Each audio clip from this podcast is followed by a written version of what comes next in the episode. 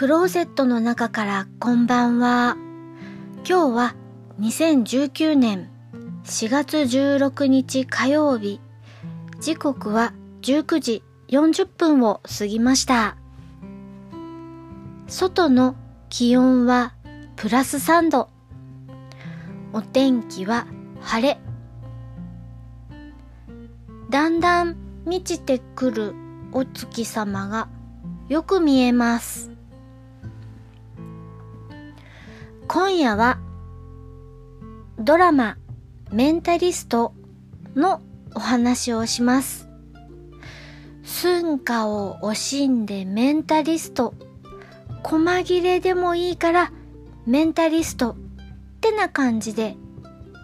寝ても覚めてもメンタリストを見ています。続きもののドラマです。刑事ものです。今日はネタバレなしで私がこのメンタリストの見どころだなと思うところをお話しします。まず一つ目。必ず死人が出る。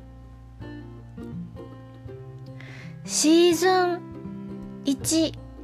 2くらいまで結構私辛かったんです。毎回死人が出るし、結構凄惨な殺人現場だったりすると、私は影響を受けやすいので、なんだか、いやーこんな姿で死ぬのは嫌だなーとか、いやー結構辛いなーとか、感情移入しながら見ていたので、毎回毎回当然なんですけれども、殺人現場が結構厳しいなぁなんて思っていました。でも、それもシーズン2を過ぎてシーズン3、シーズン4と見ていくと、だんだん、なんというか言い方が悪いんですけれども、慣れてきちゃって、まあ、必ず殺人現場はあるものだし、うん、あの、今回も最初から死んでるね、みたいな気持ちにだんだん慣れてきて、その死に方の描写に毎回工夫があって面白いななんてだんだん思えるようになってきたんです。その主人公ジェーンさんがその亡くなった方の現場に来て亡くなっている様子を見聞して職業が分かったり性格まで分かったりどこに行ってたとか何をしようとしてたかまで想像というか予想というかその鋭い観察眼で言い当てたりするところが面白くて私もその亡くなっている人の姿様子をパトリック・ジェーンと共にここはこうだからジェーンさんはこんなことを言うんじゃないかなとか想像しながら見たりするのがだんだんとシーズン3シーズン4あたりから面白いなと思うように感じました。それからセレブのオタク訪問。だいたい容疑者になったりするのがセレブだったりするんですよこのドラマって。だからまあ聞き込みとかでセレブのお家に出入りするんです。そうするとセレブのお家のオタク訪問ができてしまうという。なんだか素敵な調度品お庭とかあとは素敵な家具が置いてあったり